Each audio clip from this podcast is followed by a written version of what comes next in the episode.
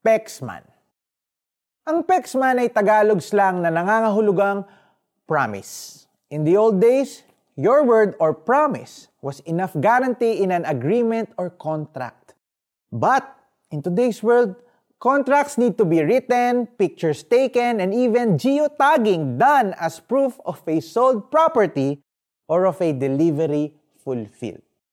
A simple yes or promise doesn't hold water anymore.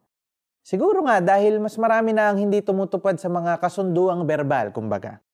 If you're looking for someone who keeps their word, well, you will not be disappointed in God.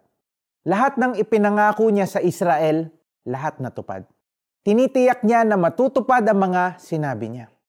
At kapag naaayon na sa itinakda niyang panahon, hindi na madedelay ang mga pangako ng Diyos. Magaganap ang lahat ng ito.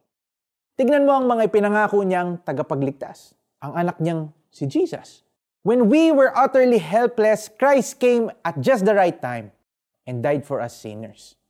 Bilang anak ng Diyos, importante po na tuparin natin ang anumang pangako, verbal man o nakasulat. Kung madalas tayong hindi tumutupad sa isang pangako o kasunduan, nasisira ang pagtingin at tiwala ng tao sa atin. Kaya ang bilin po ni Jesus, Sabihin mo na lang na oo kung oo at hindi kung hindi. Say what you mean and mean what you say. Tutulungan ka ng Diyos na gawin ang inilagay niya sa puso mo na gawin. Promise. Pray po tayo. Lord Jesus, teach me to be a man of my word. Strengthen me to fulfill my obligations. Help me to always be truthful. In Jesus' name we pray. Amen. Meron ka bang pangako na hindi mo pa natutupad? Marahil kapatid, panahon na ito upang tuparin natin ang mga pangakong binitawan natin sa ibang tao. Humingi tayo ng tawad at sa tulong ng Diyos, aayusin niya ang nasirang tiwala sa iyo ng iyong kapwa. Narinig din yung iniutos ng Diyos sa inyong mga ninuno.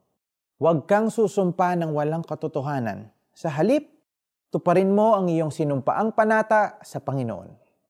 Ngunit sinasabi ko sa inyo, Huwag kayong manunumpa kapag kayo'y nangangako. Sabihin mo na lang na oo kung oo at hindi kung hindi.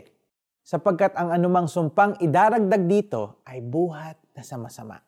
Matthew 5 verses 33 to 34 and 37. Ito po si Jericho Arceo na nagsasabing, Be a man of your word.